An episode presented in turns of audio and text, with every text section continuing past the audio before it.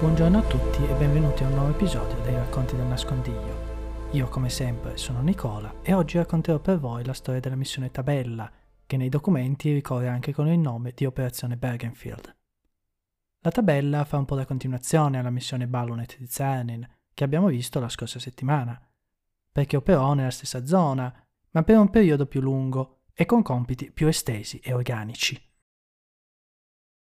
Guidata dal maggiore Roworth, che prese il nome di battaglia di Nicholson, la tabella si trovò in una zona d'Italia particolarmente povera e dalla geografia ostile. E, ben più che la Ballonet, ebbe a che fare con le dispute politiche tra le bande, mentre incombeva l'enorme problema del confine orientale tra Italia e Jugoslavia. Proprio per questo, e anche perché non si sapeva quasi nulla della zona, il primo periodo operativo della missione, fino alla fine di ottobre millenovecentoquarantaquattro, fu essenzialmente esplorativo. Roworth cercò di mettere in luce per sé e per i comandi la situazione in Carnia, producendo un report molto ricco, in uno stile spesso tagliente, frutto questo certamente del suo personale stile di scrittura. Oltre a questo report, e al secondo che produrrà in seguito, il faldone della tabella è particolarmente ricco, perché contiene anche il verbale dell'interrogatorio a cui Roworth fu sottoposto una volta rientrato alla base. Questa era una procedura standard di sicurezza. Il maggiore fu giudicato sincero, da giudizio bilanciato e moderato e dotato di buon senso. È particolarmente libero da pregiudizi e dovrebbe essere considerato una fonte attendibile. Alcuni altri agenti hanno espresso l'opinione che favorisca le formazioni comuniste, ma niente nelle sue dichiarazioni sembra confermare ciò.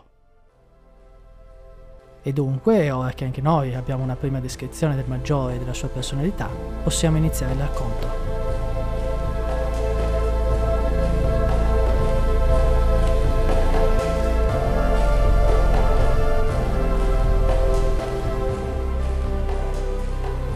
Il maggiore Tom Roworth era per professione un ingegnere. Prima della guerra si occupava del sistema fognario per il Blackpool Borough Council. Durante la guerra fu mandato in Africa settentrionale e finì per essere catturato a Tunisi. Liberato nell'estate del millenovecentoquarantaquattro, dopo la liberazione di Roma, era stato individuato dall'esse e come un elemento valido e subito reclutato, soprattutto perché aveva preso dimestichezza con l'italiano. E quindi, giusto al tempo di terminare l'addestramento, ed era subito stato spedito al nord, con il compito di coordinare le bande a ovest del Tagliamento. Con lui c'era anche una nostra vecchia conoscenza, il capitano Richard Tolson, che poi, attraverso varie peripezie, finirà per lavorare con Brisk e la sua gela nel Cansiglio. Se volete saperne di più, dovete tornare indietro alla primissima puntata del podcast, quando raccontammo questa storia. Il terzo agente britannico era il caporale Donald Leiburn, di cui purtroppo non sappiamo però nulla. Infine, con loro saltò anche un italiano, il tenente Alfonso Boccazzi, che prese il nome di battaglia di Piave e che era stato dato in prestito all'esse o e dal SIM, il servizio segreto italiano. La tabella arrivò in territorio friulano a metà settembre, precisamente il diciannove, ricevuta da un altro agente già sul campo, Hadley Vincent, capo della Culant, la cui epopea racconteremo più avanti.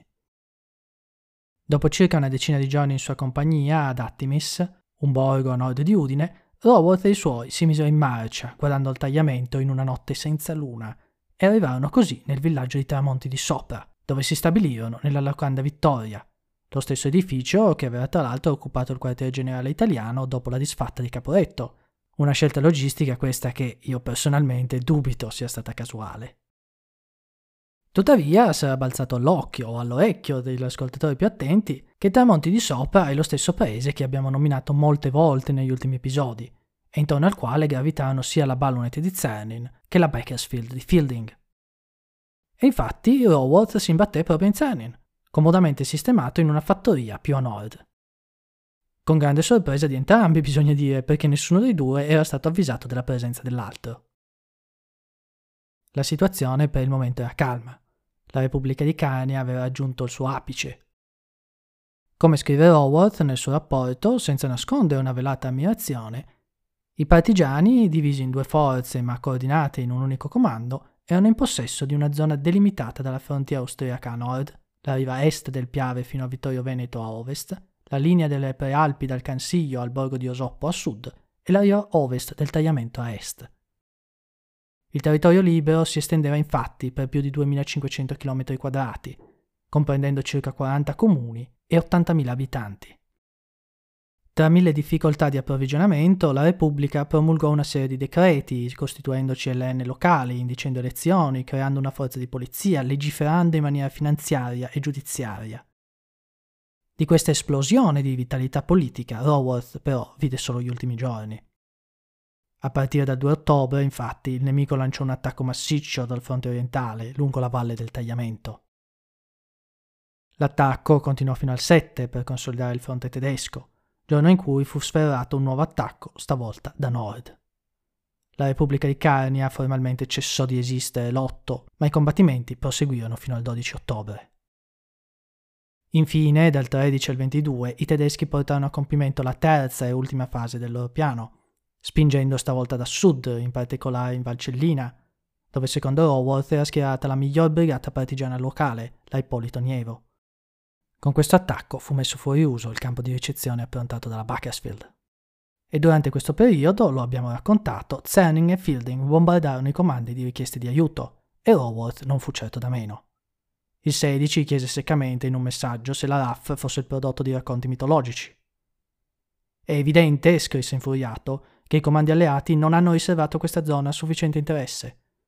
Se il comando non ha intenzione di interessarsi, non avrebbe dovuto promettere armi e materiali e non avrebbe dovuto mandare missioni alleate per fomentare le false speranze dei partigiani. Per evitare fraintendimenti, il suo report contiene un'intera sezione intitolata «Ragioni per il fallimento dei partigiani», che si apre con una frase battuta tutta in maiuscolo, in caps lock diremmo noi oggi, come se il maggiore volesse urlare. Le ragioni furono quindi in primis mancanza di rifornimenti che, dopo le promesse fatte, ebbero un effetto non solo sulle condizioni materiali, ma anche su quelle morali delle truppe, che ora non hanno più fede negli alleati. Seguono poi altri due punti, scritti normalmente, ma non meno furibondi. Secondo, mancanza di cooperazione dell'aviazione per distruggere grosse concentrazioni di truppe nemiche, specialmente fu un caso di negligenza criminale quello di Tolmezzo, quando almeno quattro segnali urgenti furono inviati. Se si fosse agito si sarebbero distrutte molte truppe tedesche e prevenuta una violenta offensiva contro i partigiani. Terzo, la presenza di troppe missioni alleate che creano confusione. Certi elementi non solo non sanno la lingua, ma, e questo è ancora più importante, non conoscono gli italiani. Senza dubbio, visto quello che scriverà poi riguardo a Fielding, il capomissione della Bakersfield per Roworth ricadeva pienamente in quest'ultima categoria. Non contento, Roworth rincarò poi la dose nelle conclusioni del suo rapporto. È stupido avere missioni britanniche e americane con gli stessi obiettivi, perché mette in imbarazzo gli ufficiali di fronte agli italiani e dà l'idea che gli alleati siano disuniti. Missioni che non parlano l'italiano sono più che inutili perché causano lavoro aggiuntivo per i pochi agenti che parlano la lingua, e imbarazzo con gli italiani. Spesso per ingenuità causano guai con gli agenti che parlano l'italiano, che devono perdere tempo a spiegare affermazioni espresse a causa di ignoranza della situazione italiana.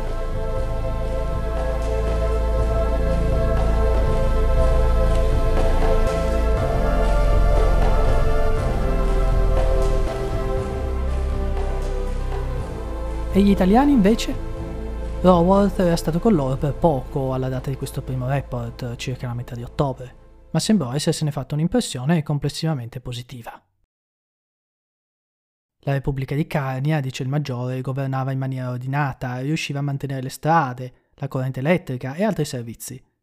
Tuttavia non gli sfuggì che la resistenza locale era divisa in due e che questi due tronconi avevano scarsi contatti, quando non erano apertamente ostili l'uno all'altro.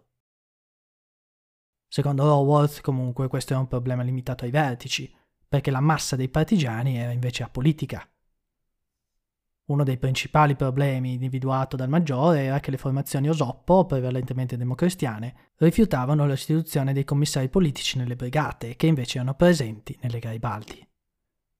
Questo aveva posto un ostacolo non indifferente sulla via dell'unificazione delle formazioni, obiettivo che Roworth, come qualsiasi altro agente dell'S O E, si prefiggeva. Forse sorprendentemente, però, il maggiore su questo punto si schierò con i garibaldini. Nel suo rapporto scrisse infatti che, dopo ventitré anni di dittatura, Occorreva una figura in grado di addestrare e disciplinare i partigiani, alzandone il morale grazie a una spiegazione che desse non solo una base alla lotta, ma anche una ragione per sacrificarsi durante la stessa. Roworth, d'altro canto, però, suona anche l'allarme per quanto riguarda i garibaldini, guidati questi da fanatici senza cultura, ma semi-intelligenti e le cui brigate ricordavano le squadre formate dai fascisti quando presero il potere. D'altro canto, le formazioni di destra non garantivano un'affidabilità maggiore. Tanto per cominciare erano divisi al loro interno, e in minor numero rispetto ai comunisti. In secondo luogo, l'ala di destra dell'Eosoppo ha le stesse idee della Chiesa e degli industriali che sostennero il fascismo, per odio e paura del comunismo, e, se l'opportunità si dovesse presentare, creeranno un altro autoritarismo, probabilmente stavolta con a capo la Chiesa di Roma. In mezzo a questi due estremi stava poi la popolazione, stanca della guerra ma favorevole alla resistenza, sia per sentimento popolare sia per via delle atrocità commesse dai tedeschi. In questa lunga sezione dedicata alle attività politiche e alla struttura delle formazioni partigiane, Roworth passa poi a esaminare i comandi sia dell'Eosoppo che delle Garibaldi, cominciando proprio dai comunisti. Questi erano secondo lui gente autodidatta ma abbastanza intelligente, che aveva patito duramente il regime e come risultato era spesso molto dura nei confronti di chiunque fosse anche solo in odore di collaborazionismo. Di Lino Zocchi, Ninci, il comandante, il maggiore scrive di avergli sentito usare espressioni che mostravano come in realtà sia un patriota, semplice, ingenuo e piuttosto un mistico con alcuni forti tratti di umanista, anziché un vero comunista.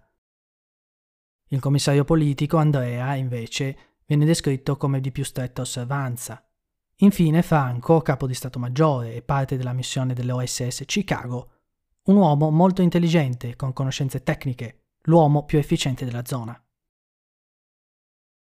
Gli Osovani, invece, i membri dell'Eosoppo, erano tutti dormienti, come la dice Roworth durante l'era fascista. Il loro comandante, Mario Cencig, viene tratteggiato così da Roworth: ambizioso, ostruzionista, intelligente e sempre educato. Candido Grassi, Verdi, all'epoca capo di Stato Maggiore, intelligente e simpatico, nota al maggiore amico personale di Zernin. In questa situazione, con la minaccia incombente del nemico, occorreva coordinare meglio le due forze, partigiani volenti o nolenti, e questo riuscì, secondo Roworth, dopo un incontro del due ottobre. Formalmente esisteva già un comando congiunto da tempo, ma, come abbiamo detto, le due forze erano rimaste molto indipendenti. Ora, scrisse Roworth, l'atteggiamento è di amichevole diffidenza reciproca tra i capi e di ferma amicizia tra la truppa. Se riuscissimo a mantenere questo stato, avremmo fatto molto, perché le masse non saranno contaminate dalla politica di partito, perché i vari capi si terranno d'occhio l'un l'altro, evitando così sgarri. Tra l'altro, il maggiore, in maniera davvero efficiente, incluse i verbali delle riunioni del Comando Unico del due e del ventuno ottobre, e anche dei vari comunicati che il comando diramò tra il due e il nove, che ci aiutano a ricostruire le vicende, e si aggiungono a questo già ricchissimo spaccato che il maggiore ci dà della zona. Roworth critica un po' tutti, lo abbiamo visto, ma l'immagine che ne esce è quella di un movimento che, nonostante i problemi, si sta muovendo nella giusta direzione, ed è inquadrato in una luce sicuramente positiva da parte della gente. Roworth arriverà a tributare gli onori militari alla Repubblica di Carnia al momento del suo scioglimento. Forse fu una mossa per cercare di sollevare il morale degli italiani, o l'immagine dei britannici ai loro occhi, soprattutto dopo tante promesse disattese. Personalmente, però, dopo aver letto le sue carte, mi viene da pensare invece che fosse rimasto davvero impressionato dal governo partigiano e il suo saluto fosse un modo sincero per esprimere anche la sua frustrazione per la situazione.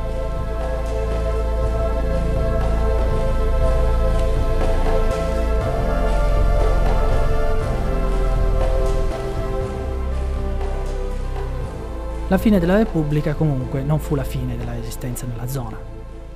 Dal rapporto di Roworth si legge che il comando coordinato fu in grado di mettere in pratica una strategia di sganciamenti, che portò alla ritirata tattica delle formazioni una volta che le loro riserve di munizioni, già scarse, si esaurirono del tutto. Questo avrebbe in teoria permesso alle bande di tornare subito a colpire il nemico, se, un se che il maggiore ci tiene a sottolineare, se fossero state rifornite di materiali. Roworth sembra quindi, in conclusione al suo rapporto, restare ottimista per il futuro e avere una buona opinione delle capacità dei partigiani. Un'impressione che deve essere stata trasmessa anche ai comandi, perché nel faldone della tabella, oltre al rapporto di Roworth, se ne può trovare un altro, quello del capitano Pryor della missione Big Bug, che operava nella stessa zona. Il rapporto, scritto a mano e mai trasposto in bella copia a macchina, è invece molto critico dei partigiani e usa spesso termini sprezzanti nei loro confronti. Una mano ignota ha scribacchiato sul margine sinistro una valutazione laconica delle parole di Pryor. La sorte della Carnia era segnata da due mesi. Il rapporto è scritto in maniera troppo impulsiva. Per quanto ne sappiamo, il rapporto di Pryor non fu mai trascritto e fatto circolare, mentre quello di Roworth, più comprensivo e articolato, invece sì. Ad ogni modo, il rastrellamento, noi lo sappiamo, pose fine anche alla missione Zernin, che rientrò in Italia per via aerea il diciannove ottobre millenovecentoquarantaquattro, e con lui tornò anche il rapporto di Roworth, che ha costituito l'ossatura di questa prima parte del nostro racconto. Io vi do quindi appuntamento a sabato prossimo per completarlo.